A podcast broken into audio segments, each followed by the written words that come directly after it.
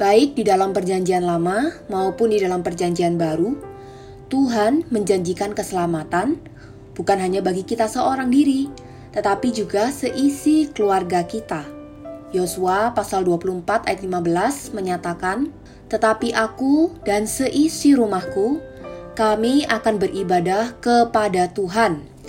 Di dalam akhir kitab Yosua, dia memberikan pernyataan terakhir kepada orang-orang Israel menjelang ajalnya yang tidak saja menyatakan bahwa dia dan seisi keluarganya sebagai sasaran keselamatan Allah, juga menunjukkan hasil penyelamatan Allah melibatkan seisi keluarganya, sehingga ia dan seisi keluarganya akan melayani Tuhan.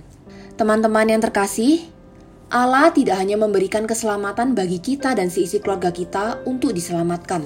Lebih dari itu, hasil keselamatan seisi keluarga kita adalah kita dan seisi keluarga kita menjadi pelayan-pelayan Tuhan hari ini.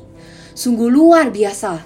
Tuhan tidak hanya memberi keselamatan, terlebih Dia memberikan kita kesempatan untuk melayani Dia bersama-sama dengan seisi keluarga kita.